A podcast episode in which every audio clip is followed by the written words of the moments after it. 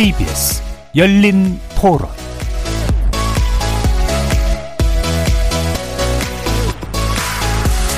안녕하십니까. KBS 열린 토론 정준희입니다.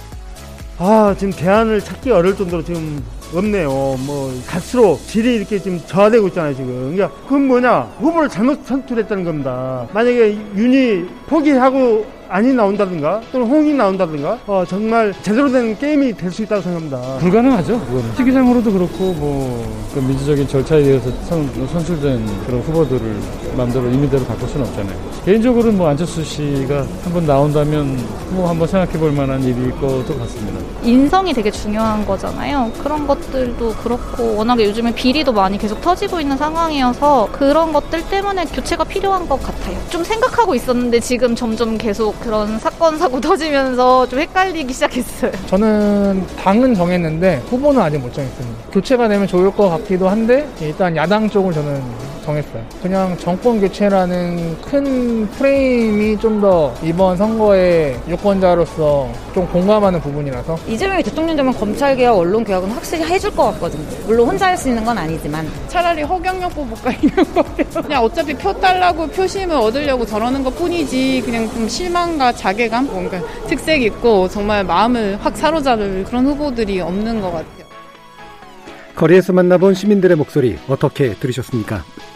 오늘 이야기 나눌 주제는 2022년 새해 민심으로 본 20대 대선 판세입니다. 60여일 앞으로 다가온 대선 판세가 새로운 국면에 들어섰는데요. 더불어민주당 이대명 대선 후보가 지지율 선두에 올라서고 새해 첫 여론조사 결과 대부분이 윤석열 후보를 앞서는 것으로 나오고 있습니다. 하지만 이재명 후보 측에서도 일부 수긍하고 있듯 윤석열 후보에서 빠진 지지율이 부동층이나 안철수 후보 쪽으로 더 많이 옮겨갔다는 점에서 또 2030 젊은 세대의 40% 이상이 지지 후보를 교체할 수도 있다고 답한다는 점에서 여전히 유동성은 살아있다고 하겠습니다. 다양한 맞춤형 정책을 발표하면서 민생 행보에 나선 이재명 후보, 이 상승세를 이어갈 수 있을까요? 국민의당 안철수 후보의 지지율 상승, 대선의 큰 변수로 작용하게 될까요? 김종인 위원장을 배제하고 대선 캠프 새롭게 구성한 윤석열 후보의 선택이 지지율 회복에 도움이 될까요? 오늘 KBS 열린 토론에서는 세 분의 전문가 모시고 새해 대선 민심 향배 살펴보면서 남은 기간 표심을 가를 변수는 과연 무엇일지 전망해보는 시간 갖도록 하겠습니다. KBS 열린 토론은 여러분이 주인공입니다. 문자로 참여하실 분은 9730으로 의견 남겨주십시오. 단문은 50원, 장문은 100원의 정보 이용료가 붙습니다. KBS 모바일 콩 그리고 유튜브를 통해서도 무료로 참여하실 수 있고요. 콩에서도 보이는 라디오로 만나실 수 있습니다. 시민 논객 여러분의 뜨거운 참여 기다리겠습니다. KBS 열린 토론 지금부터 출발합니다. 살아 있습니다. 토론이 살아 있습니다. 살아있는 토론, KBS 열린 토론. 토론은 라디오가 진짜입니다. 진짜 토론, KBS 열린 토론.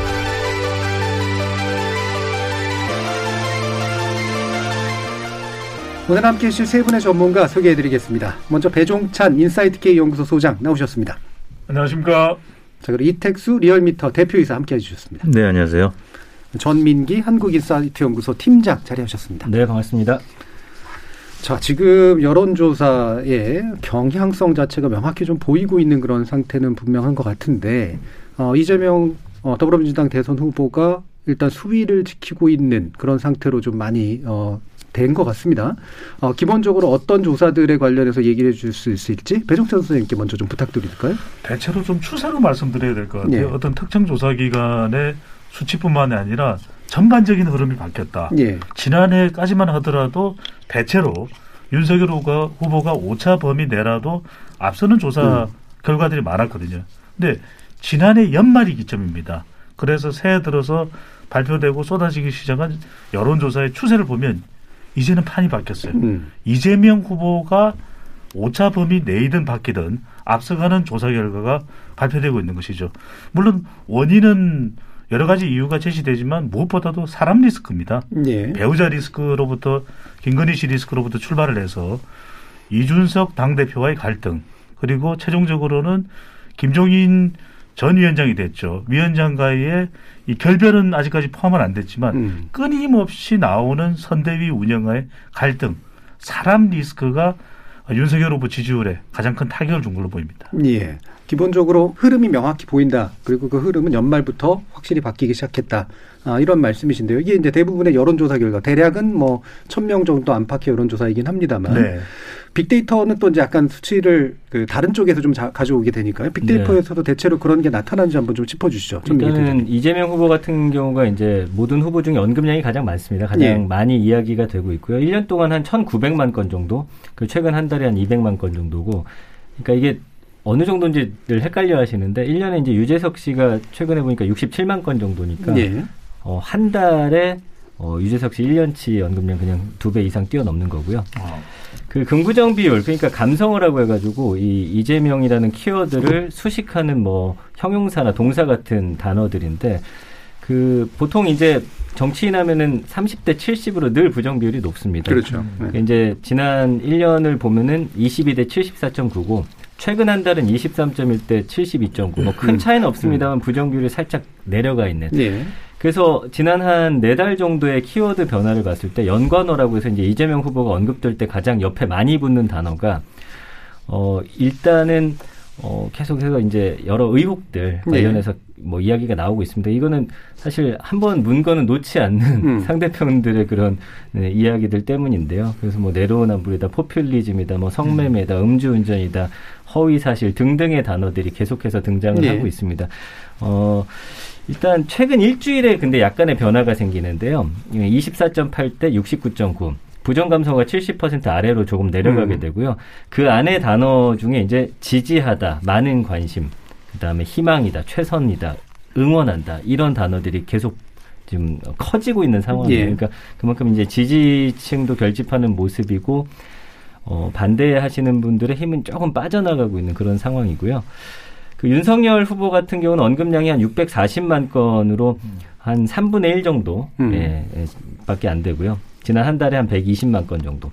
이 감성어는 긍부정 비율이 지난 1년 동안 18.2 대 78.1로 좀 이재명 후보보다는 훨씬 더 어, 부정 쪽이. 부정적인 음. 음, 그런 단어들이 많고요. 연관어 변화를 보면 정권 교체에서 김건희 씨 그리고 최근에는 선대위로 예, 이렇게 예. 바뀌는 모습들이 보여집니다. 그 지난 한 달은 20대 76.9 역시나 부정 비율이 높고요. 뭐 보시면은 망언이다, 뭐 의혹, 실타, 학력 위조, 특혜, 뭐 비난하다, 큰 문제, 최악 등등의 단어. 지지하다의 크기는 이재명 후보에 비해서 한 2분의 1 정도로 작습니다. 예. 그리고 최근 일주일, 여기서 좀 재밌는 변화가 생기는데요. 36대 60.4로 오히려 부정 비율이 한 18% 정도 쭉 내려가게 돼요. 네. 위기 상황에서 지지층들이 좀 예. 결집한 모습들을 보여줍니다. 그래서 장점이 많다. 지지한다, 뭐 합리적이다, 어 뭐 누구보다 낫다 이런 단어들로서 좀 표현이 되고요. 역시나 망언이라든지 어떤 토론을 하지 않겠다는 데 대한 어떤 부정적인 목소리들이 최근에 많이 커지고 있는 상황이고요. 그 외에 늘, 어, 이제 정치인들에게 붙는 비판, 뭐, 내로남불 등등의 단어는 계속해서 달려 있는 그런 상황입니다. 예. 그 빅데이터 쪽은 이게 이제 어 약간 추세를 파악하는 데 있어서 이제 여론조사에 비해서 보면은 이제 날카로움이 약간 좀 적은 측면들은 좀 있긴 있는 것 같아요. 맞습니다. 대신 아 이게 왜 이런 부정성들이 보이는가? 네. 그렇죠? 이런 데서 이제 그 연관된 키워드나 이런 것들 짐작해 볼 수 있는 게 확실히 좀 있는 것 같은데. 근데 제가 네. 이제 오늘 가져온 자료 중에 그 3프로 TV라고 최근에 예, 예. 정책 관련해서 이야기 나눴잖아요. 음. 제가 여기서 좀 놀라운 변화들을 좀 보게 되는데 늘 그 연관어라든지 감성어가 정치인하면 거의 똑같습니다. 그렇죠. 근데 이 안에서 굉장히 다양한 키워드들이 네. 등장을 하고 있고요. 긍부정 비율도 어, 눈에 띄게 좀 음. 다른 모습들을 보여주고 있어서 요거는 제가 이제 추후에 좀 예, 예. 뒷부분에서 좀 한번 소개를 해드리도록 예. 하겠습니다. 포커스를 이렇게 또 맞춰보면 또 확실하게 보이는 그런 예, 것들이 예. 좀 아마 있는 것 같은데 그 부분 좀 뒤에서 들어보고요. 자, 리얼미터 조사는 또 적극적 투표층의 저 동향을 보기에 되게 좋은 측면들이 있는데 여기서도 보면 꽤 지금까지 하는 다른 양상들이 이제 보- 보이는 것 같아요. 이택수 대표님께서 좀 말씀 주시죠. 네, YTN이 어, 지난 3일, 4일 리얼미터에 의뢰해서 어, 조사한 내용입니다. 어, 조사 대상은 전 연령대가 아니라 20대와 30대, 예. 예, 물론 18, 19세도 포함된 어, MZ 세대라고 하는 어, 세대만 조사를 했고요. 자세한 내용은 중앙선거여론조사 심의원회 홈페이지를 참고하시면 되는데 어, 구체적인 수치 말씀드리겠습니다. 2030 세대에서 이재명 후보가 33.4%의 지지를 얻었고요. 안철수 19.1, 윤석열 18.4, 심상정 7.5 이렇게 나타났고 어, 모rum몽답 뭐 부동층 이쪽은 합해서 한 20%가량 예, 예. 나타났습니다. 눈에 띄는 대목 안철수 후보와 윤석열 후보가 어, 거의 팽팽했는데 오차 범위 내에서 안철수 후보가 0.7% 포인트 어, 높은 수치를 기록했다는 거. 이게 지금 전체 연령을 대상으로 한 조사에서 안철수 후보가 최근 10%를 넘는 예. 조사들이 나오고 있죠. 그렇죠. 어, 그리고 윤석열 후보는 한 20% 중반에서 30% 중반 정도. 음. 그래서 2위를 달리고 있는데 MZ 세대에서는 지금 거의 동률로 붙거나 안철수 후보가 조금 앞서가는 이런 상황이 됐는데요. 조금 더 구체적으로 보면 어 20대하고 30대가 조금 입장이 달랐습니다. 20대 같은 경우는 안철수 후보가 23.6, 윤석열 후보가 15.1. 예. 에, 오차 범위 내긴 합니다만 왜냐하면 어 세부 이제 항목으로 들어가면 음, 표지보차 좀더 그렇죠. 커지기 때문에. 예. 15.1 대 23.6으로 안철수 후보가 음. 앞서고 있고요. 그다음에 30대 같은 경우는 반면에 윤석열 후보가 22.1, 안철수 후보가 14.0. 음. 30대는 윤석열 후보가 아직 음. 앞서고 있는 상황이고요.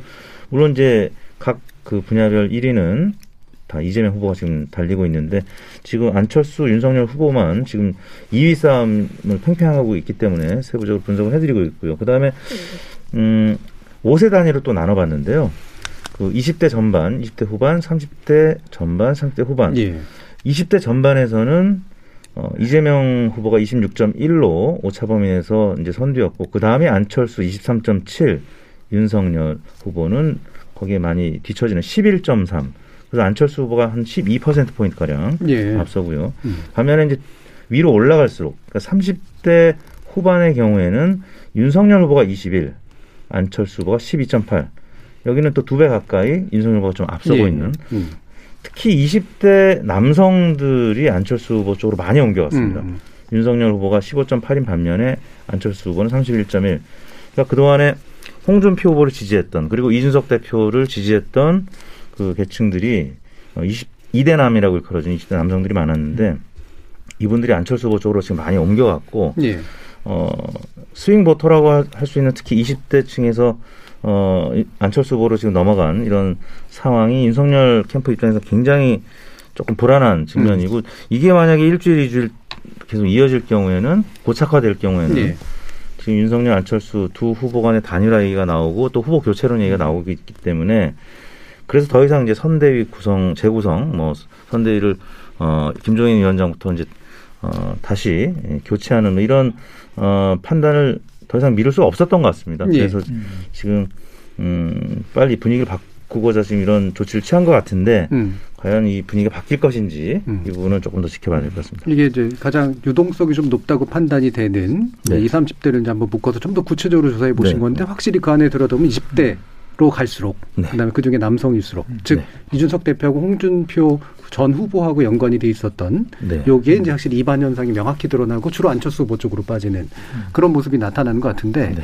이 최근 이제 선대위 관련된 내용이 있으면서 빠질 만큼 다 빠졌다라는 표현을 이제 쓰셨잖아요 국민의힘 쪽에서 네. 뭐 그리고 제가 볼 때 그 느낌의 뉘앙스는 그럼 뭐 어쩔 수 없고 이제 빠진 만큼 빠진 거니까 이제 더 이상 뭐 붙잡고 있는다고 해가지고 뭐 더 나아질 것도 아니기 때문에 이후에 그냥 후보가 잘할 일이다 뭐 이런 정도로 지금 얘기가 되는 것 같아요 어떻게 보세요? 그렇게 볼 수가 없는 것이죠. 예. 그럼 사람 관련 리스크가 해결됐느냐? 그게 아닌 거죠. 예. 그러니까 이미 지난해 11월부터 계속해서 사람 리스크가 지적이 됐거든요.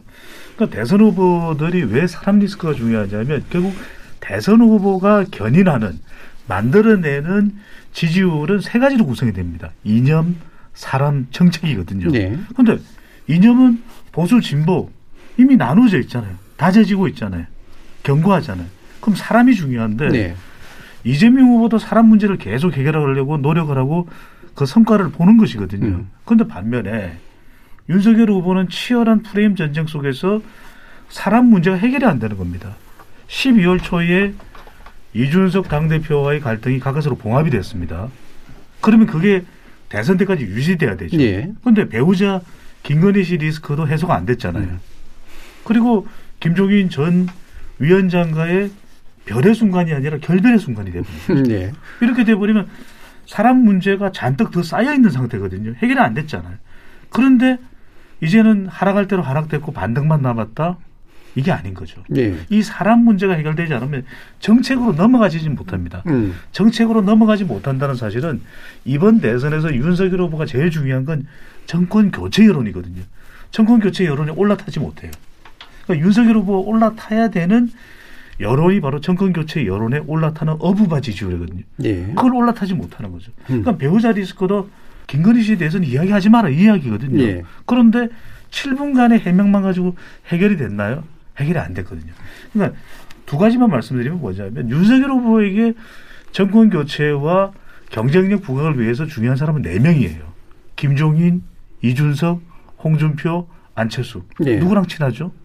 이 대선 후보가 유력 대선 후보가 가장 중요한 이 대선 대결에 있어서 그 사람들과의 관계가 지금 연결돼 있느냐, 협력적이냐. 그런데 윤석열 후보는 그걸 못한 거죠. 네. 그런데 이게 음. 해소가 되지 않고 지지율이 반등된다?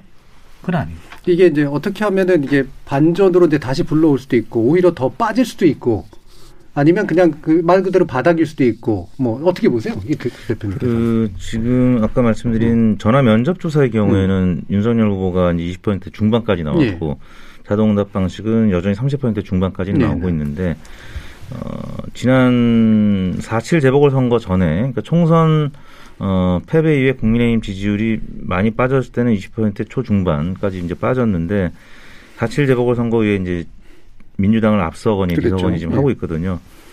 근데 어, 윤석열 후보의 지지율이 지금 많이 빠진 곳이 20% 중반인데 예, 더 이상 빠지기는 어려울 겁니다. 왜냐하면 네. 아까 말씀드린 작년에 한참 안 좋을 때도 이 정도 지지. 그러니까 음.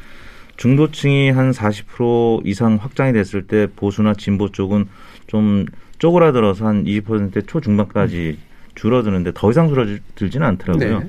그렇다면 어, 윤석열 후보의 지지율이 한 20% 중반까지 빠진다고 하면 그게 이제 이번에 여러 여론조사에서 나타났듯이 부동층이나 음. 안철수 후보 쪽으로 지금 이동을 하게 되는데 안철수 후보의 지지율이 한 10% 초반까지는 지금 올랐는데 네. 에, 지난 대선 때 21%를 득표했지만 그때하고는 좀 양상이 다른 것 같아요. 그때는 워낙 탄핵 전국 이후에 홍준표 후보가 처음에는 한 한 자릿수부터 시작해서 겨우 올라가면서 이제 30%대 지지율을 기록하던 안철수 후보가 20% 초반으로 네. 떨어진 건데 지금은 윤석열 후보가 워낙 강세로 출발했기 때문에 에, 안철수 후보 지지율이 한 자릿수에서는 10% 초반으로 올라가긴 합니다만 어, 윤석열 후보 혹은 국민의힘 지지율이 20% 중반을 어, 어느 정도 기록한다면 안철수 후보는 한 10%에서 15%까지는 올라갈 수 있다고 봅니다. 음. 그게 이제 지난 대선에 홍준표 24, 안철수 예. 21 이런 구도인데요. 어, 이제 윤석열 후보가 조금 빠지긴 하겠습니다만 저도 아까 이념, 사람, 정책으로 이제 분류했잖아요. 근데 통상적으로 우리가 구도, 인물, 정책으로 이제 음. 분류하는데 정책은 이제 같고요. 인물과 사람은 이제 같은 것이고 구도라고 하는 측면에서는 어, 정권 심판은 굉장히 약화됐습니다. 예. 뭐 KBS 여론조사도 그렇고 다른 여러 여론조사들이 정권 심판 여론이 50% 미만으로 지금 빠지는 하락하는 양상이고 대통령 국정수행 평가는 40% 초반에서 중반까지도 올라가는 그러니까 정권 심판원이 힘을 얻기 어려운 구도가 되어가고 있고 또 하나는 이제 팀워크입니다. 민주당은 이낙연 또 정세균 경쟁했던 후보들의 지지를 받고 있고 이재명 후보가 근데 윤석열 후보 같은 경우는 지금 여전히 홍준표 후보로부터 적극적 지지를 받지 못하고 있고 오히려 조금 비판적인 목소리가 지금 계속 어, 새어 나오고 있고요. 유승민 어, 전 후보도 마찬가지고 이런 팀워크적인 면에서 확실히 좀 불리한 윤석열 후보 입장. 음. 그리고 이제 인물 면에서는 어, 김종인, 이준석을 포함한 어, 이 당 지도부의 에, 그 팀워크가 이제 좀 붕괴가 됐고 또 본부장이라고 하는 본인 부인 네. 장모의 좀 문제도 계속 이어지다 보니까 이 특히 이제 부인의 문제와 관련해서는 공정의 가치가 조금 허물어져서 20대가 특히 남성들이 많이 안철수 후보나 모름몽답으로 넘어간 이런 상황이기 때문에 20% 초 중반 까지는 또 빠질 수 있다고는 하는데 또 이제 올라가기 참 어려운 그러니까 이른바 박스권이라고 네. 하는 어, 그런 어, 상황에 놓여지지 않을까라는 전망이 좀 우세한데 향후에 이준석 대표랑 좀 관계가 다시 복원이 되고 또 권영세 본부장하고 이 예, 새로 꾸려진 선대위가 좀 어, 슬림하게 되지만 좀 잘 움직여진다라고 예, 하면 그러면 이제 지지율 회복이 될 수도 있겠죠. 근데 음. 안철수 후보가 있기 때문에 아, 좀 후보 교체론이 음. 완전히 꺼지지 않는 한 어, 일단은 야당 후보 간의 단일화 이 프레임에 갇힌다면 지지율이 박스권에 오랫동안 갇혀 있지 예. 않을까라는 저는. 이택수 대표가 다른 생각인데요. 예. 왜 그러냐면은 접근 자체를 좀 다르게 봐야 될 것 같아요. 왜냐하면 2002년에 어, 이해창, 노무현, 정몽준 3자 대결 구도에서 노무현 후보가- 후보가 10%대까지 내려가요. 예. 정몽준은 진보가 아닌데 그러면 진보로 생각하고 당시에 새천년 민주당의 정당 지지를 생각한다면 10%대로 내려가면 안 되잖아요. 그런데 노무현 후보가 2002년에 지방선거 참패하고 10%대까지 내려가면서 음. 7, 8월부터 후보 단일화가 논의되는 것이거든요. 예. 저는 윤석열 후보가 20% 이상을 고수할 수 있다? 그건 사실은 근거가 없는 거죠. 예. 왜 근거가 없느냐? 가장 중요한 건 지금 보수 쪽에서는 정권 교체가 중요한 겁니다. 윤석열 후보가 견인해온 발광체 지지율이 아니에요. 윤석열 후보의 지금 지지율은 보수에서 국민의힘 지층에서 정권 교체 할 수 있겠어? 그러니까 조용 갈등과 추윤 갈등을 통해서 반문 정서를 자극해서 만들어진 반사이익 지지율이 윤석열 후보의 지지율이지 윤석열 후보가 만든 지지율이 아니라는 겁니다. 예. 그 하방 저지선에 대해서 두 분이 지금 약간은 다른 그래서, 견해가 있으세요. 그래서 여기서 예. 뭐가 중요하냐면 2017년의 경우에도 당시에 문재인 후보, 홍준표 후보, 안철수 후보가 있을 때 안철수 후보가 어, 양자 대결에서는 문재인 후보를 앞서는 여론조사도 있었어요. 예. 앞서는 조사도 있었어요. 그 이야기는 뭐냐면 그 당시에도 그렇고 지금도 그렇고 이념으로 나누어 보면은 정권 교체가 야당 쪽에서는 핵심일 수밖에 없는 겁니다. 예, 예, 예. 그렇다면은 결과적으로는 지금 지역적으로 봤을 때 PK 지지율이 흔들리고 있거든요. 윤석열 후보가 이 PK 지지율을 가져갈 수 있는 사람이 안철수예요. 또 세대별로 보면 50대에서 윤석열 후보의 지지층 기반, 20대에서 지지 기반도 견고하지가 않아요. 이 20대와 50대가 지금 방금 전에 이태수 대표께서도 리얼미터 조사를 설명하시지만 옮겨가고 있는 사람이 안철수라는 겁니다. 자, 그리고 마지막으로 이념적으로 보면 가장 보수에 가까운 중도에서 중도 보수를 견인하고 있는 후보가 안철수다. 그러면 안철수 후보가 지지율이 상승한다는 것은 윤석열 후보의 반사 이익이 안철수 후보 쪽으로 옮겨가는 거예요. 그러니까 이재명 후보를 이길 수 있는 사람이 윤석열이냐 안철수냐에 따라서 국민의힘 지지층이나 보수 지지율은 바뀔 수밖에 예. 없습니다. 그 하방 저지선이 어디까지냐 그리고 그 상승세가 안철수 후보가 어디까지 갈 수 있느냐는 굉장히 중요한 포인트라. 근데 다만 뭐 두 분의 견해도 결국 견해잖아요. 이제 해석의 그렇죠. 예. 문제이긴 하니까요. 그거 이택수 대표님 얘기 좀 이따 한번 들어보고 일단 빅데이터 상에서 안철수 후보의 상승세가 보이는 측면은 어떤지 한번 전민기 팀장 말씀 주시죠. 이게 이제 뭐 언급량이나 예. 사실은 이런 부분에서의 어떤 검색량 상승세는 그렇게 크게 눈에 띄는 상황은 예. 아닙니다. 그러니까 언급량 자체가 지난 1년 동안 115만 건 정도인데 지난 한 달 17만 7천 건, 최근 일주일간 6만 1천 건. 예. 그러니까 평균적으로 봤을 때 최근에 한 뭐, 어, 2, 30% 정도 오르긴 했는데 그게 뭐 눈에 띌 정도의 그런 반응들은 예, 예. 아니에요. 근데 여기서 눈여겨볼 점은 지난 대선 때는 안철수 후보의 언급량이 1위였습니다. 음. 그러나 이 언급량 1위라는 게 결국엔 논란이나 의혹 그렇죠. 이런 예. 부분들이 더 부각됐을 때 많이 언급이 되는 경우가 많아서 사실 언급량이 많다라고 좀 좋다고 볼 수는 없는 상황인 예. 것 같아요. 그때 MB 아바타론 갑철수론 이런 게 많이 예. 있었죠. 그게 주목을 많이 예. 받았죠. 그 최근에는 보면은 그 언급량보다는 어, 어떤 키워드를 좀 잘 봐야 하는데 그 긍부정 비율이 그래도 지난 1년 동안은 47대 52로 다른 후보들에 비해서는 음. 부정이나 긍정 비율이 눈에 띄게 높거나 낮습니다. 그러니까 예, 예, 좀 예. 평균적으로. 음. 그래서 최근에 일주일 사이 보니까 이게 51.9 대 39까지 오히려 긍정이 굉장히 높게 올라가 예. 버렸어요. 그 비호감도도 되게 상대적으로 낮게 나오죠. 맞습니다. 그래서 예. 보면 호감이다, 적합하다, 깨끗하다, 음. 진정성 있다, 더럽지가 않다, 낫다, 원한다, 도덕적이다. 이 상대적으로 좀 부각되는 예. 키워드들이 좀 있더라고요. 그러나 이제 언급량이 그래도 많아야 하는 거는 지지층이 얼마나 결집하느냐. 완전히 완벽하게 지지하는 지지세는 저는 좀 아직까지는 음. 그게 이제 약하다라고 보여지는 거거든요. 예, 예. 그래서 이제 앞으로의 좀 그 행보가 좀 중요할 것 같은데 최근에 이 여론은 보니까 굉장히 빠르게 변하거든요. 음. 그래서 메시지를 명확하게 빨리 내놔야 되고 어떤 의혹 같은 그렇죠. 것들을 빠르게 규명하지 못하면 음.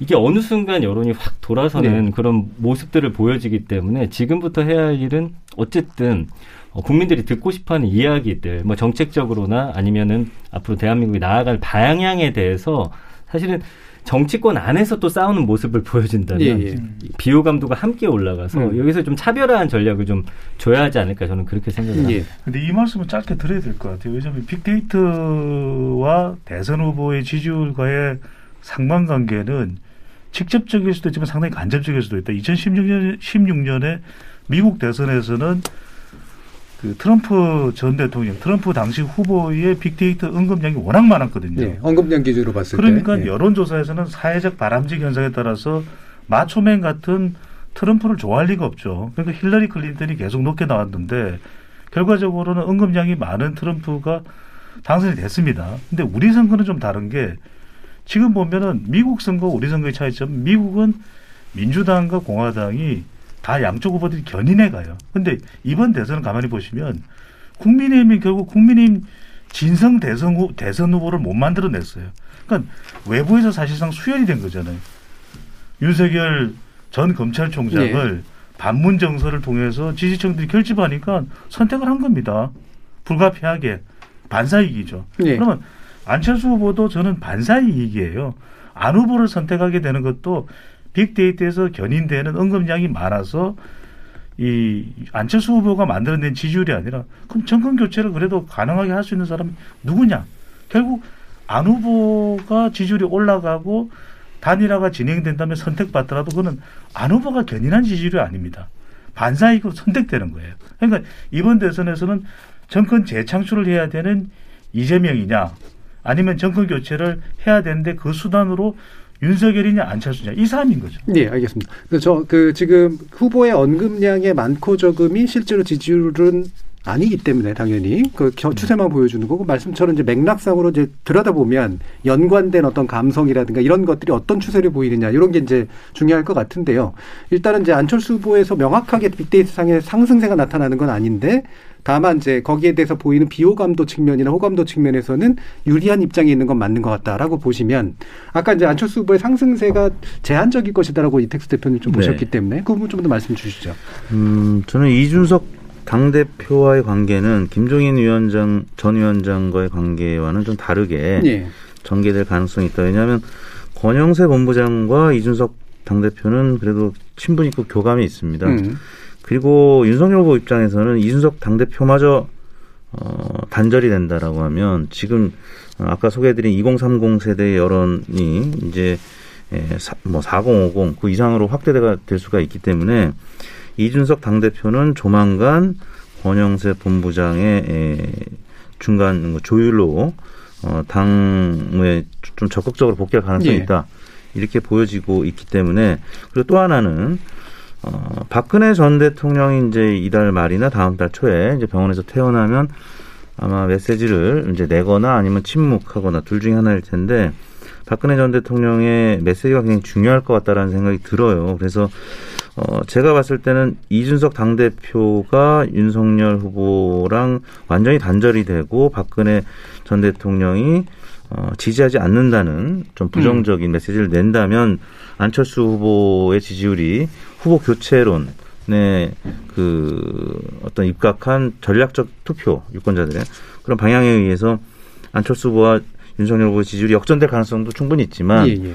저는 전제를 이준석 당대표와의 관계 호전 음. 그리고 박근혜 전 대통령도 어, 윤석열 후보한테 찬물을 끼얹는 그런 메시지가 나올 가능성보다는 음. 그냥 침묵할 가능성 그런 부분을 고려했을 때 뭐 대략 오차 범위 내에서 윤석열 후보가 안철수 후보 그래도 어느 정도 소폭 앞서가는 그런 상황이 계속 연출될 가능성이 저는 있다고 보고요. 예. 근데 만약에 이준석 당대표가 윤석열 후보랑 관계가 깨지고 이준석 당 대표랑 안철수 후보랑 사이가 별로 안 좋잖아요. 네. 근데 이준석 당대표마저 이제 나와서 어 이 안철수 대표의 견, 견제 세력이 당내에서 없어지게 된다라고 하면 어, 이준석 대표를 지지하는 세력들은 안철수 대표적으로 더 급격히 음. 옮겨갈 가능성이 있기 때문에 그러면 이제 배 소장의 의견대로 네. 어, 그렇게 갈 가능성이 있다고 보는데 저는 그 가능성보다는 이제 음. 예, 제가 아까 얘기했던 그럴 가능성이 더 음, 뭔가 어, 이제 국민의힘 높다고 보는 내부에서 거죠. 봉합력을 발휘할 네. 그런 가능성이 좀 높은 것 네, 같다. 워낙 지금 위기 상황이 이 지금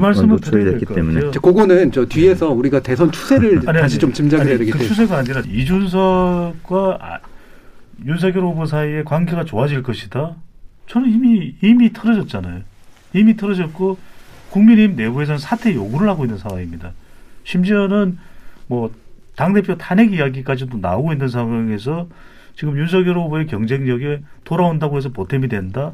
이미 정치적 영향력은 상당 부분 상실이 됐죠. 2030 세대를 뭐 다시 견인하고 회복한다 하더라도 국민의힘 지지층 내에서 이준석 대표에 대한 평판, 이준석 대표에 대한 영향력 이게 상실된 마당에 온다고 해서 윤석열 후보의 경쟁력에 활약이 될까?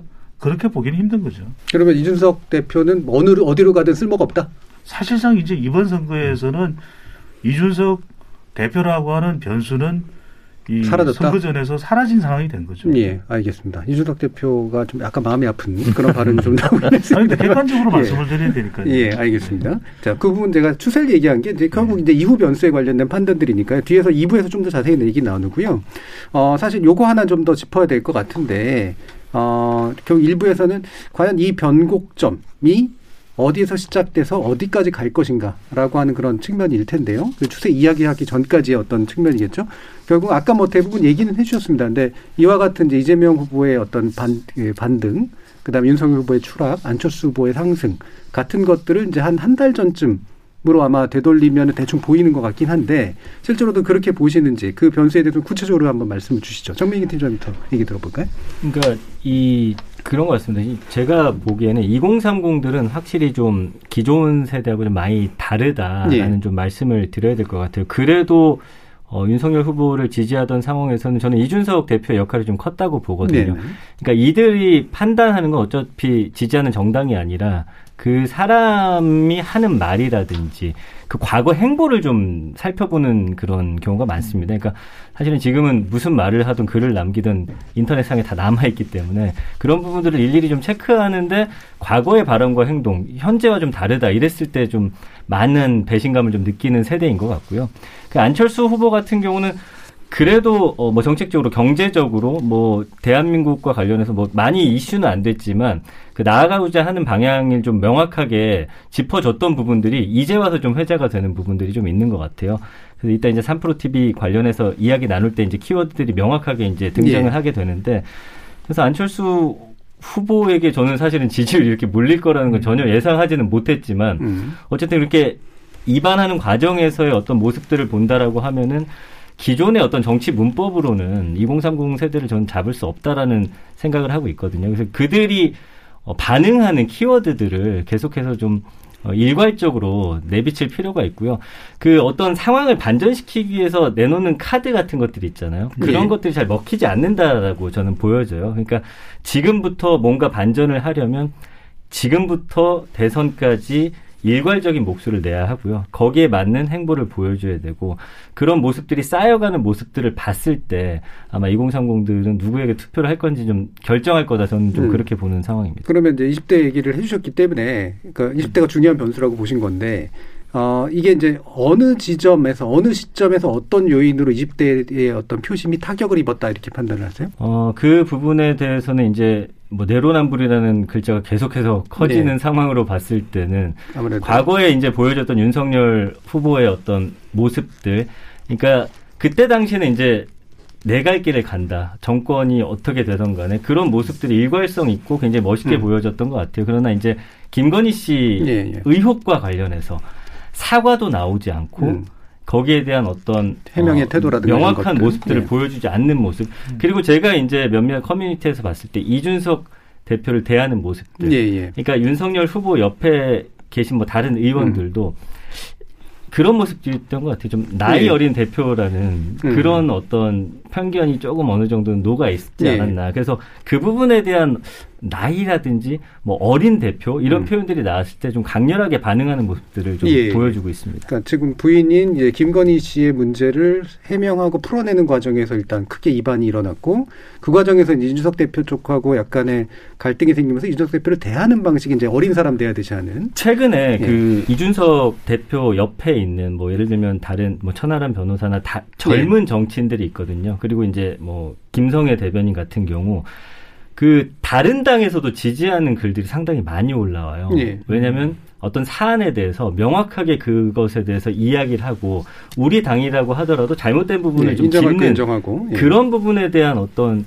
좀 믿음 같은 것들이 예. 쌓여가는 모습이거든요. 그래서 이제 댓글 같은 거 분석해 보면 저는 뭐 같은 당은 아니지만 차라리 우리 당으로 왔으면 좋겠다라는 음. 반응이라든지 뭔가 사과하거나 잘못됐다는 부분 지적했을 때 굉장한 그 지지를 보내는 모습들이 조금은 좀 달라진 모습이 아닌가 예. 저는 그게 생각합니다. 또 이제 그 골수 지지층한테 또 해당 행위처럼 비치는 모습들이 아, 맞아요. 맞습니다. 예, 그렇죠. 예. 묘한 효과들이 있는 것 같은데 이택수 대표께서는 어떤 부분을 더 강조해 주고 음, 싶으세요? 그 20대 이제 말씀을 드리면 음. 공정의 가치가 사실 가장 큰 윤석열 후보 지지의 이유원 이유였는데 배우자의 이제 허위 이력 또 노무 표절 등등의 이유 때문에 에, 조국 전 장관 그리고 정경심 전 교수를 다시 떠올리게 되는 음. 그런 상황이 됐고, 그러니까 공정 때문에 지지했는데 에, 지지 이유가 굉장히 이제 느슨해지거나 완전 이완되는 그런 상황이 됐고 또 신재 부위원장의 영입 이후에 20대 남성들이 특히 예. 예, 좀 배신감을 느끼는 그러니까 이준석 대표를 지지했거나 아니면 어 이제 페미니즘에 좀 반하는 그런 20대 남성들이 신재 부위원장 영입 14일밖에는 이제 안 있었습니다만 굉장히 배신감을 좀 느꼈던 측면이 있는 것 같고요.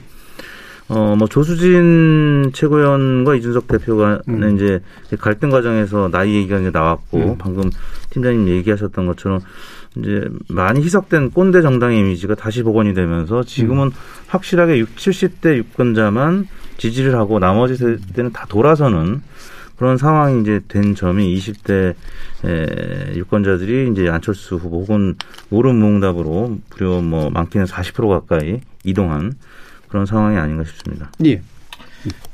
리스크죠. 결국 사람 리스크인데 20대 30대들은 명쾌한 걸 좋아하죠. 음. 그래서 20대 30대들이 기성세대보다는 좀 더 명확한 표현, 명확한 대상 이런 데더 심취하는 그런 이유일 수도 있고 그래서 우리가 음. MZ 세대라고 이야기를 하지 않습니까?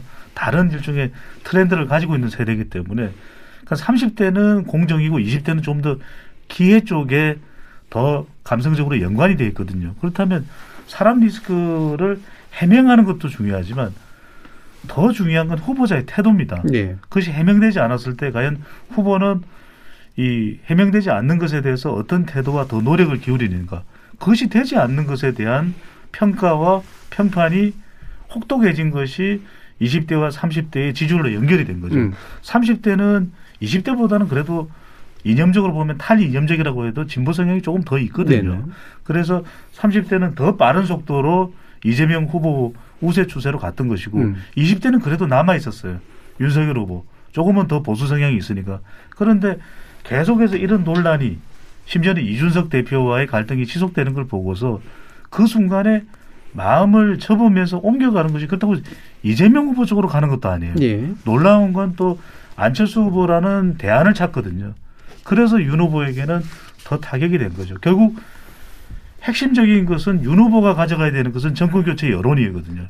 김종인 전 위원장도 강조를 했고 이준석 대표도 책임이 없는 건 아니죠. 네. 국민의힘 지지층 내부에서 비판을 받고 당 대표가 뭐 하고 있는 것이냐라고 하는 지적을 받을 정도면 당 대표로서도 아무리 본인이 설득력이 있는 존이라고 하더라도 이 당 후보의 지지율이 내려간다면 비판받아 책임져야 또 마땅한 것이죠.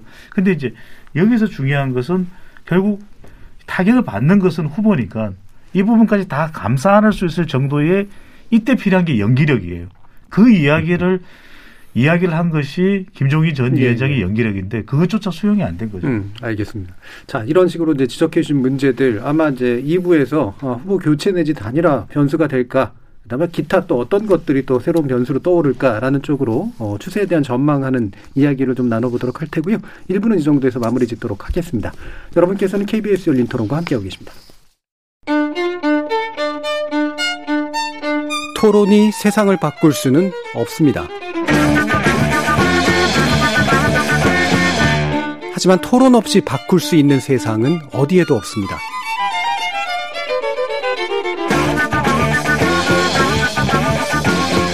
세상의 선한 변화를 갈망하는 당신.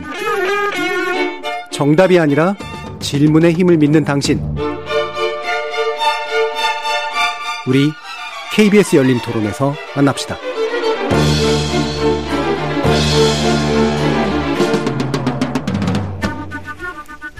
KBS 열린 토론 2022년 새해 민심으로 본 20대 대선 판세라는 주제로 이택수 리얼미터 대표이사 전민기 한국인사이트 연구소 팀장 배종찬 인사이트 K 연구소 소장 이렇게 세 분의 전문가와 함께하고 있습니다. 자, 지금 이제 꽤 얼마 전부터 이제 후보 교체론에 관련된 얘기들이 나오고 요즘 여론조사에도 일부 반영이 되고요. 그다음에 그거하고 유사하지만 또 약간 맥은 다른 거 후보 단일화론 쪽이잖아요. 이제 막 아마 얘기가 좀 되는 것 같은데 실제로 가능할까? 근데 대신 사람들이 요구는 얼마나 클까? 어떻게들 파악하고 계신지 한번 일단 여론조사 측면에서 먼저 좀 볼까요? 먼저 배종찬 소장님부터 말씀 주시죠. 후보 교체론이 나오고 있고 후보를 지지하는 후보를 변경할 의향이 있느냐 꽤 높은 비율로 나오고 있거든요. 음. 그 역대 선거와 비교를 하더라도 이번 선거가 그 비율이 높은 것은 이른바 비호감 네. 대선이 되고 있다. 또 네거티브 경쟁이 되고 있다. 이게 이제 주요한 원인일 수도 있겠지만은 한편으로는 후보들의 좀 대중성, 대중 포용적인 역량이 미흡하고 부족하다고 봐야 되겠죠. 음. 그러니까 더 정치력, 국회의원 경험까지 갖춘 경륜이 있는 대선 후보가 나오는 이전 선거였다면 이번 선거는 유력 후보 두 사람 윤석열 후보나 이재명 후보 모두 국회의원 경험이 없어요. 그리고 후보나 후보 배우자 또 후보 가족과 관련된 자녀와 관련된 의혹들이 계속 부각되고 있거든요. 이러다 보니까 이번 대선에서 과연 누구를 찍어야 돼 이런 상황이 초래되고 있는 것이거든요. 예. 근데 이런 상황 속에서 그래도 이재명 후보보다는 국민의힘 후보 그러니까 윤석열 후보에 대한 교체 의향이 더 높게 나오고 있어요. 네네. 핵심적인 건 이거죠.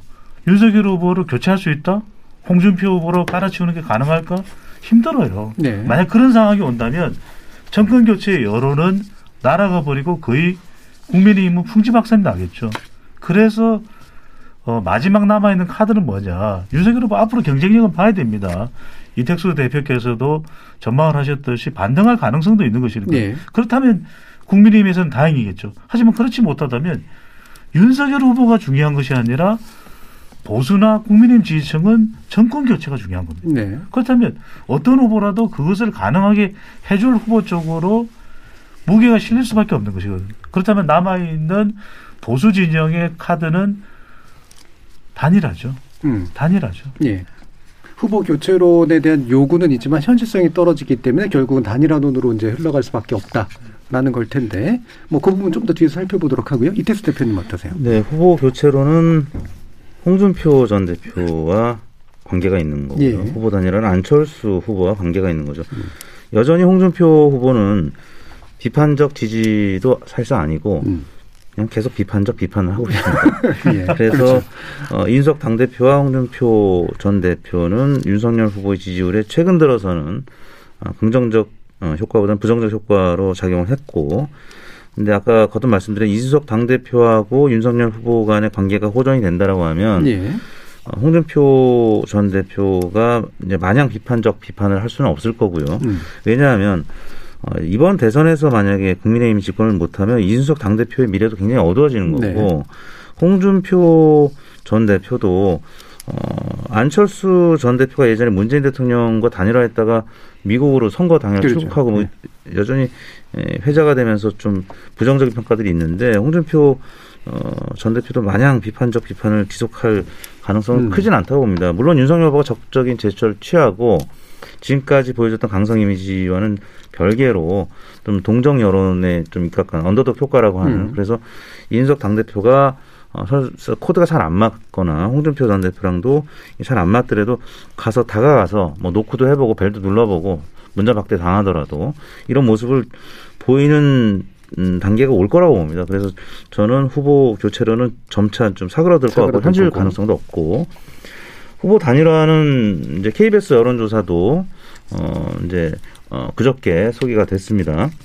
아 후보 단일화 여론조사는 두 가지로 이루어지고 있는데 그냥 전체 유권자를 대상으로 하는 거기서는 안철수 후보가 조금 앞섭니다. 왜냐하면 이른바 역선택 민주당 층에서는 윤석열 후보를 더 비호감하고 있기 때문에 그런데 KBS 여론조사에서는 단일화에 찬성하는 사람들만 모았을 때 그건 국민의힘 지지층과 예, 국민의 당 예. 지지층 중심이기 때문에 역선택 가능성을 배제하고 봤을 때는 윤석열 후보가 또 단일화 지지도가 높거든요. 음, 음.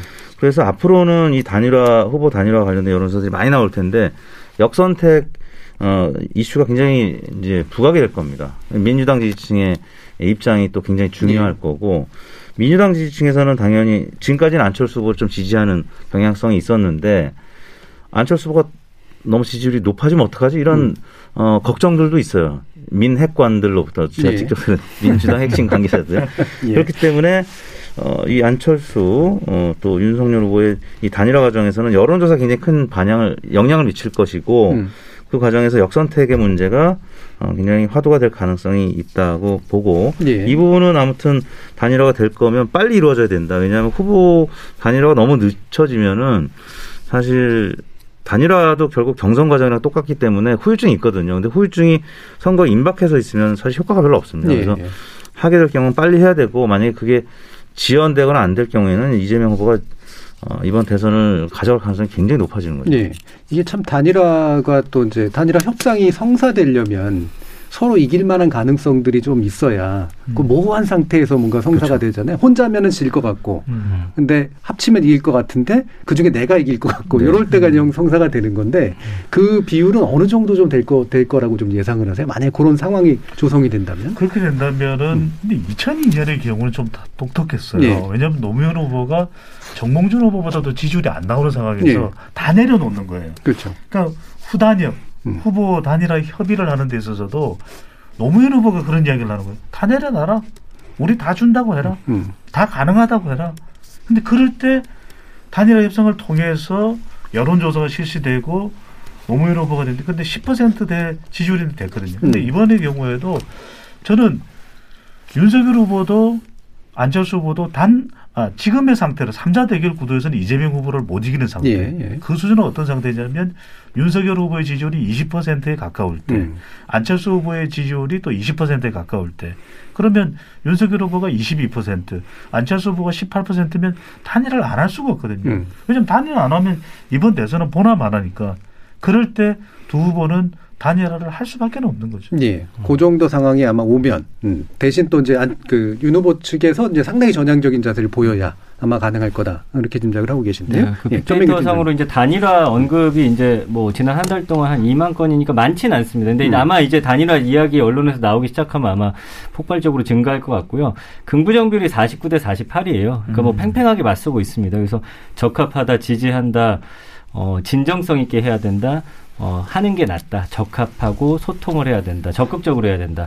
반면에 부정적이다, 반대한다, 좋지 않다. 배신이다, 적폐다 이런 예, 단어들이 예. 보여지거든요. 음. 아까 이제 이택수 대표님 말씀해 주셨는데 단일화 과정 짧아야 된다고 봅니다. 지금 안철수 어, 후보 같은 경우는 아까 긍부정비를 보셨겠지만 단일화 과정 길어지면서 또다시 지지분이하고 서로 공격하는 모습들 보여진다라고 하면은 결국엔 마이너스가 될 것 같고요. 그 지지율이 뭐 합쳐 져서 그게 그냥 저는 나올 거라고 생각 안 하기 때문에 지금 단일화에 대해서 부정적으로 생각하는 분들도 있어서 어쨌든 빠르게 해야 되고 음. 그 이후에 또 행보가 좋아야 되는데 그래서 뭐 예상해 본 건데 지금까지 단일화를 봐왔을 때 예. 그랬던 경우는 없기 때문에 뭐 쉽지 않을 것 예. 같습니다. 단일화 가능성과 네. 관련해서 첨언을 좀 하자면 지금 어, 여론조사상에서 이재명 후보는 지난 대선에 문재인 후- 후보가 득표했던 41%에 거의 근접해 가고 있고 그렇죠. 그리고 윤 후보와 안 후보 두 후보의 합은 대략 40%에서 45%포인트까지 나오고 있거든요. 그렇다면 어, 두 후보 윤 안 후보가 만약에 25%대 20% 누가 앞서거니 음. 뒤서거니 할지 모르겠지만 어, 배 소장의 의견과 저도 이제 거기서 같습니다. 예. 5% 포인트 이내에서 어, 접전을 한다라고 하면 어, 아까 진행자분께서 말씀하셨듯이 예. 누가 이길지 모르는 상황에서는 단일화의 이제 수- 그 요구가 음. 커질 가능성이 있는데 에, 만약에 격차가 한 10%포인트 가까이 혹은 그 이상의 지지율로 벌어지면 음.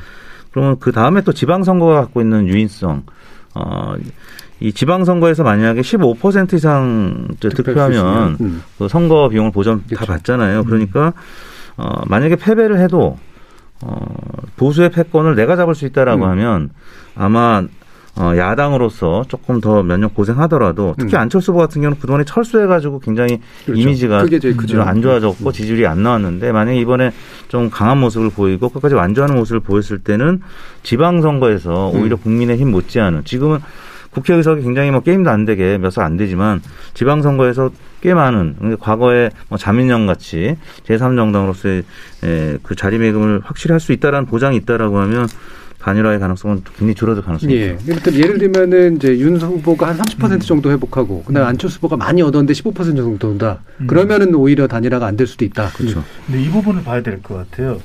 안철수 후보가 완주했을 때 지방선거에서의 정치적인 영향력 네. 이 부분을 기대 기대하면서 완주를 한다라는 것은 걸맞지가 않을 거예요. 왜냐하면 안철수 후보가 지지율이 올라가는 건 윤 후보의 지지율이 빠지고 안 후보의 지지율이 올라가는 것은 그건 뭐냐면 결국 정권 교체 여론에 누군가는 업혀야 되기 때문에 그 반사이익이에요. 예. 그러니까 안철수 후보가 본인 스스로의 견인된 지지율 발광체로 20에서 25%면 이건 완주의 의미가 있겠죠. 음. 그러니까 2012년을 보자고 2012년에 안철수 후보가 얻어갔던 25% 내외 많을 때는 30%가 넘는 지지율은 안 후보가 견인하던 지지율이죠.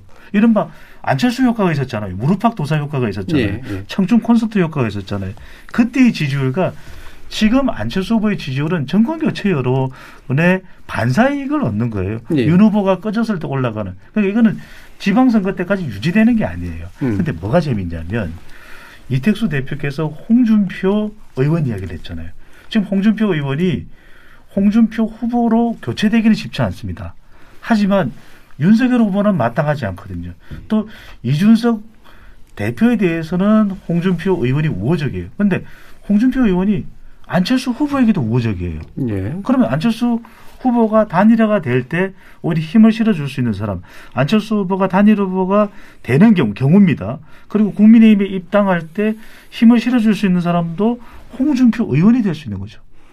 그렇다면 선거 결과와는 선거 결과와는 별도로 선거 이후에 대선 이후에 당권 당의 중심 세력으로 등장할 수 있는 사람은 홍준표 의원이에요. 그러니까 본인으로서는 단일화가 누가 되느냐에 따라 당권을 질 수도 있기 때문에 상당히 구미가 음. 당기는 매력적인 것이 단일화 단일화기 때문에 홍준표 의원까지도 상당히 적극적일 수가 있는 것이죠. 예, 예.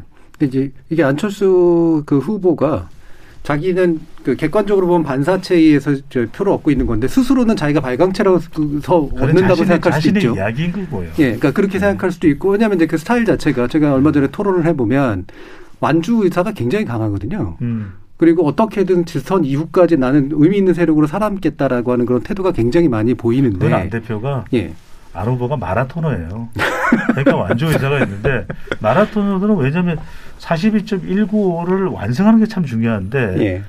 이 대선이라고 하는 정치적 이벤트는 마라톤과는 다릅니다. 또 안철수 후보를 둘러싼 그 세력이 숫자는 적어도 굉장히 강도는 높거든요. 그들이 과연 안 후보에게 뭘 요구하느냐 이것도 중요한 거죠. 네, 알겠습니다. 근데 저는 반사체가 이제 발광체도 일부 될 수 있다. 네, 예, 예. 왜냐면 홍준표 후보가 지난 대선 때는 굉장히 비호감도가 높고 사실 이번 대선에 큰 영향을 못 미칠 거라고 생각했는데 윤석열 후보와 대비되면서 홍준표 후보가 20, 30대 지지를 이렇게 많이 받을 거라고는 아무도 생각 음. 못 했는데 지금 많이 받고 있거든요. 네. 근데 이제 아무튼 안철수 후보 같은 경우도 홍- 홍준표 후보와 마찬가지로 이번 대선을 거치면서 저는 어, 20, 30대 이제 팬덤이 어느 정도 구축이 될 수 있다. 특히 20대는 안철수 후보에 대한 부정적인 이미지가 그렇게 많지가 않아요. 네, 음, 그런 그렇기 기세가 좀 있겠죠. 네, 왜냐하면 일부가. 30대는 네. 이제 지난 선거를 몇 번 봐왔기 때문에 예. 20대들은 사실 안철수 후보의 과거 이력을 잘 모른단 말이죠. 음. 그런 과정에서 과거와는 다른 모습을 보이게 될 경우 그리고 홍준표 후보를 지지했던 계층들이 안철수 후보 쪽으로 지금 가고 있는데 이거를 발광체로서 자신의 입지를 뭔가 보여줄 수 있는 정책이라든지 이 비전을 보여준다라고 하면 저는 발광체로서 어느 정도 흡수할 수 있다. 음. 예. 예, 이렇게 생각을 합니다. 그런 측면들이 좀 보이는 게 이제 주식백과에 출연한 이후에 20대들이 평가하는 방식들 보면 야 그래도 IT 전문가라서 어, 좀 그렇죠. 게임에 대해서 안 해, 그 네. 제대로 안 해, 뭐 이런 식의 평가들 나오고 그런 게 좀 있어요. 그 홍준표 어, 의원 같은 경우는 지난번에 했던 발언들이 이제 와서 회자되는 것들이 있습니다. 예. 20대들이 지나고 보니 음. 홍준표 의원의 말이 맞더라. 음. 그러니까 지금 현 상황에서 표를 얻는 것도 중요한데 이제는 제가 아까 말씀드렸잖아요. 이 지나고 나서 과거의 발언도 네네. 이제 들춰본다고 했잖아요. 그러니까 사실은 미래 세대를 위한 정말 그 소신 있는 발언을 음. 해 두면 나중에 정치 활동을 하는데 그렇죠. 일종의 기록이 되죠. 예. 도움을 받을 수 예. 있다라는 생각이 듭니다. 예. 그리고 또 그걸 뒤져서 예전에 이랬는데 요즘은 달라 이런 또 비판도 하기도 하고 예, 이게 그래서 많은 20대들이 추세죠. 예. 한때 또 홍준표 음. 저전 후보에게 굉장히 열광했었잖아요. 음. 네, 예. 그래서 저도 홍준표 의원 하면 어떤 기억이 떠오르냐면 한 20년 전에 국회에서 홍준표 의원이 강연할 때 그랬어요. 그러니까 예. 파격적인 거예요. 그러니까 20, 30대가 열광하는 이유는 파격적이고 전격적인 예. 격격. 그러니까 격해지는 거죠. 호응하는 거죠. 그러니까 20년 전에 강연할 때 그런 얘기, 아이고 반값 아파트 해야 돼요. 반값 등록금 해야 돼요. 그럼 반값이라는 거에 20, 30대 어? 눈이 동그랗게 커지는 거죠. 그러니까 그런 효과가 홍준표 의원은 있는데 그런 면에서는 또 견인하는 지지층이 있는데 예.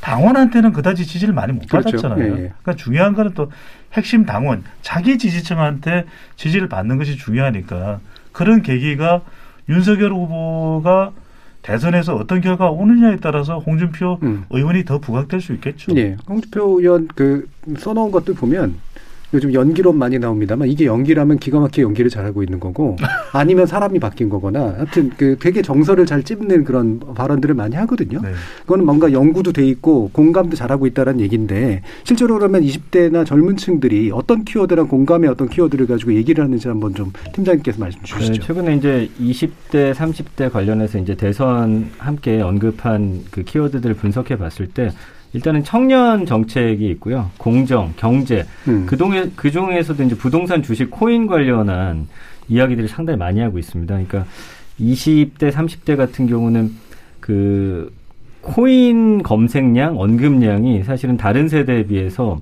100이라고 기준 놓고 봤을 때 부동산 주식보다 두 배 이상 많거든요. 예. 그리고 이제 4, 10대 같은 건 주식 관련한 이야기들 많이 하고 있고 50대 이상 이제 부동산 이야기인데 그래서 관련한 정책들을 좀 세세하게 좀 내놓는 것이 중요할 것 같고요. 그 외에 이제 이 부분은 좀 음, 많이 이야기가 안 나오는데 기후 위기에도 굉장히 관심이 많더라고요. 그래서 20대 관련해서는 앞으로 이 기후 위기를 어떻게 극복해 갈 것이냐, 음. 뭐 환경 정책과 관련된 이야기들도 좀 어, 많이 내놔야 할 것 같아요. 그래서 공정, 경제, 기후 위기 이 세 가지 키워드 예. 정도가 이 20대, 30대 마음을 잡을 수 있는 키워드가 아닌가 싶습니다. 음. 그래서 이런 키워드에 이제 반응을 하면서 또 즉각적으로 빨리 좋게 반응을 해야 아, 이게. 뭔가 움직이는 거죠. 예, 예, 그리고 어설프게 정확하게. 반응하면 안 되죠. 그리고 정확하게. 예, 예, 정확하게 예. 반응을 해요. 전민기 팀장 예. 그 빅데이터 잘 또 분석을 해주시는데 이게 눈여겨 봐야 되는 부분이 예. 과연 20대가 특히 아주 큰 걸 요구할까? 음. 20대들에게 뭐 청년 주택, 청년 아파트 250만 호 제공했다. 이건 또 일자리를 200만 개 만들겠다, 300만 개 만들겠다. 저 오히려 관심이 없는 것 같아요. 예. 결국 감흥이 없는 것이 예. 학습효과에 의해서 이전에 숱한 대선 후보들이 숱한 공약을 내밀었지만 안 지켜지는 경우가 많았거든요. 그러니까 오히려 더 손에 잡히는 음. 아 정말 힘들어하는데 이거 하나라도 지어주면 20대 남성 또 30대 여성들은 상당한 만족감이 배가 될 수 있다. 예. 그게 오히려 호응도가 높다는 거죠. 예. 그러니까 손에 안 잡히는 것보다는 음. 우리 실질적으로 손에 잡히는 너무 무거운 것보다는 차라리 가볍지만 아 우리가 정말 필요로 했던 것인데 이렇게 공감할 수 있는 것이 더 반응이 즉각적으로 긍정적으로 오게 되는 거죠. 예. 그- 뭐 그런 예가 이제 앞으로 어떻게 나타날지 모르겠습니다만 탈모 탈모약 건보 건보 재정 지원 이게 이게 모르시는 분들은 웃지만 관련된 약 천만의 탈모인과 어, 난리예요. 예, 잠재적으로 탈모에 있는 20대 남성들의 반응 보이니 꽤 네. 있거든요. 그래서 확실히. 큰 담론보다는 좀 세세하게 네. 이야기할 때 좀 반응 많이 하는 것 같아요. 그 부분에 대해서 는 이재명 후보가 좀 가장 음. 잘하고 있지 않나 아, 싶습니다. 그건 유행어가 생기는 거 아닌가? 모발, 모발, 모발, 모발. 아, 제가 예. 여담입니다만 예. 제 근데 이제 나이가 올해 54인데 네, 안 믿겨요.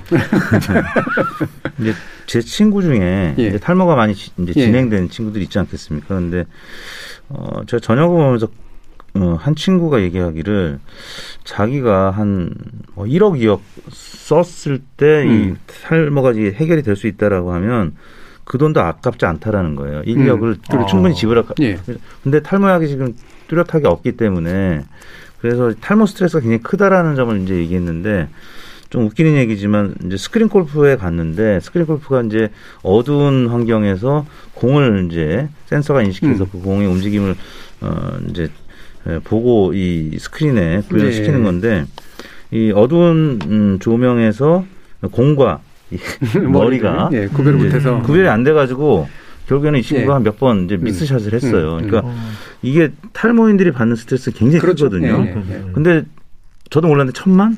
예, 엄청난 천만을- 인구가 그렇게 됐다고 하니까 이거 이 회자가 되는 것만으로도 이재명 후보한테 굉장히 도움이 되는 네. 음, 이슈인 거죠. 저는 이 말씀 드리고 싶은 게 반려동물 인구가 뭐 천만, 천오백만 그러는데 어떤 후보의 공약이 아주 거대한 공약도 아닌데 이렇게 화제를 모은다는 것은 정작 국민들이 원하는 것은 손에 잡히는 네. 눈앞에 보이는 그 공약을 더 원하는 거죠. 네. 그래서 오히려 진보와 보수가 나누어지는 분수령이 되는 리얼미터 조사 결과를 보더라도 이념적으로 그렇게 다 50대에서 지금 모바일 관련된 호응도가 상당히 높다. 그 이야기는 저는 다시 우리 이야기인 20대로 돌아가서 오히려 뭐 아파트를 지어준다 그 아파트 당장 살 수 있을까요? 네. 얼마 전에 한 20대가 이런 이야기를 하더라고요. 그러니까 아버지 또는 삼촌, 이모, 고모 세대보다는 양손잡이나 왼손잡이가 많아졌답니다. 그러면은 지금 우리 학습 교재나 학습 교구는 상당히 오른손잡이 위주거든요. 예전에는 네. 왼손을 못 쓰도록 왼손 쓰는 사람을 때리기까지 했어요.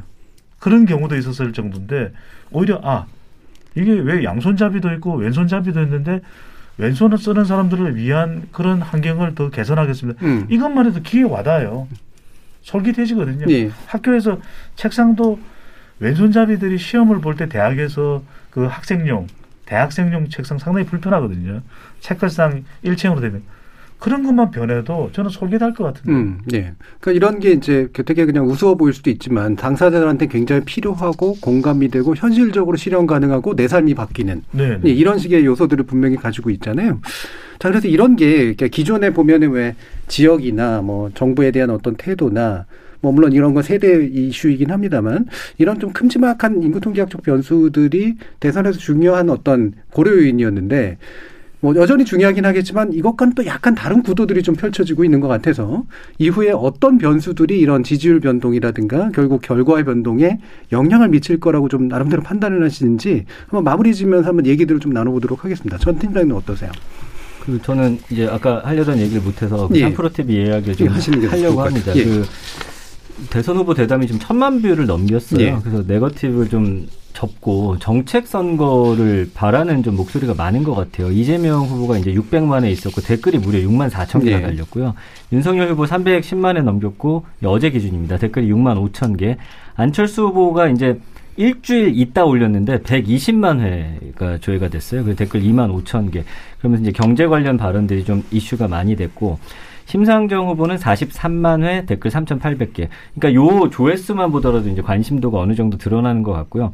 그 댓글이나 이런 데서 가장 많이 언급된 키워드들 보면 정책, 자질, 미래, 아이들, 교육 예. 이런 키워드들이 가장 많이 언급이 됐거든요. 그러니까 결국엔 유권자들이 원하는 게 뭔지가 저는 음. 여기서 드러나는 것 같고 대신 이제 유권자들도 아마 이런 정책에 대해서 세세하게 살펴봤던 대선이 아마 없을 거예요 그동안. 네, 그렇죠. 네. 그래서 이제 이 전체 맥락을 읽는 어떤 유권자들의 노력이 필요할 것이고 음. 여기서 했던 발언들을 과연 이 후보들이 추후에 얼마나 지켜내는지가 그렇죠. 아마 그 이후에 음. 어떤 정치나 대선을 또 변화시키는 그런 모습들이 되지 않을까 음. 저는 좀 그렇게 예상을 네, 해봅니다. 3프로 TV를 통해서 표출된 구체적인 어떤 관심 그리고 네. 그거를 집행할 수 있는 능력, 약속하는 걸 지키는 능력 이런 것들에 대한 이야기를 또 해주셨고요.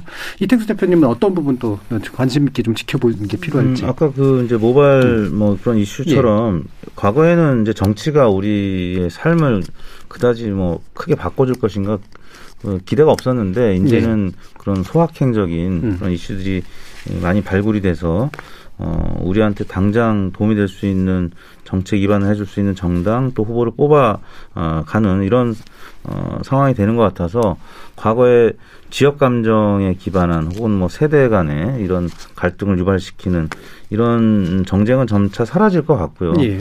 좀 발전적인 그런 정책 이슈들로 어, 선거가 진행이 되는 굉장히 좀 선진화되는 음. 그런 과정이 이번 대선에서 남은 기간 동안에 어, 있지 않을까 이런 기대를 가져보고요.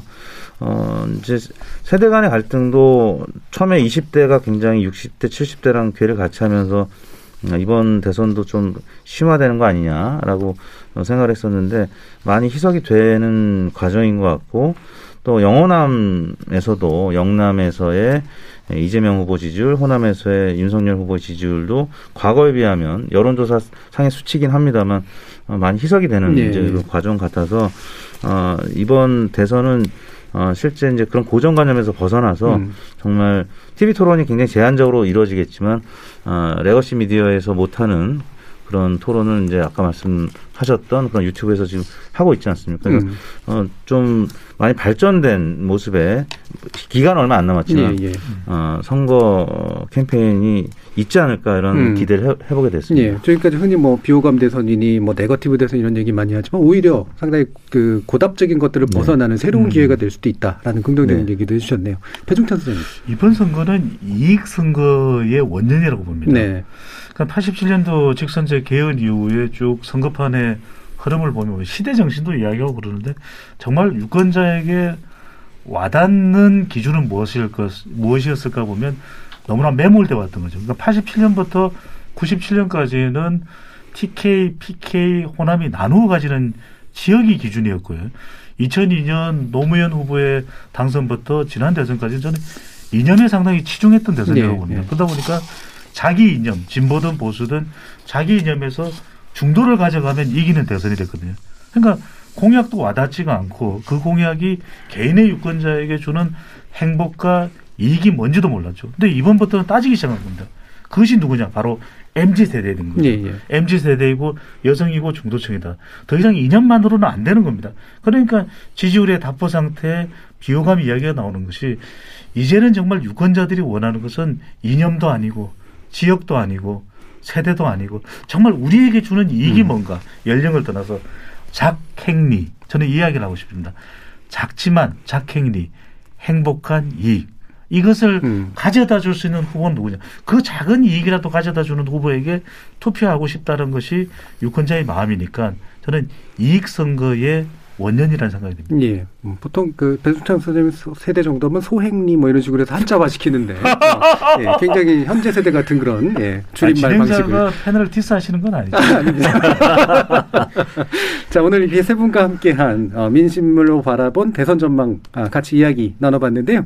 오늘 함께해 주신 전민기 한국인사이트 연구소 팀장, 배종찬 인사이트 K 연구소 소장, 이택수 리얼미터 대표이사 세 분 모두 수고하셨습니다. 감사합니다. 고맙습니다. 네, 감사합니다. 감사합니다.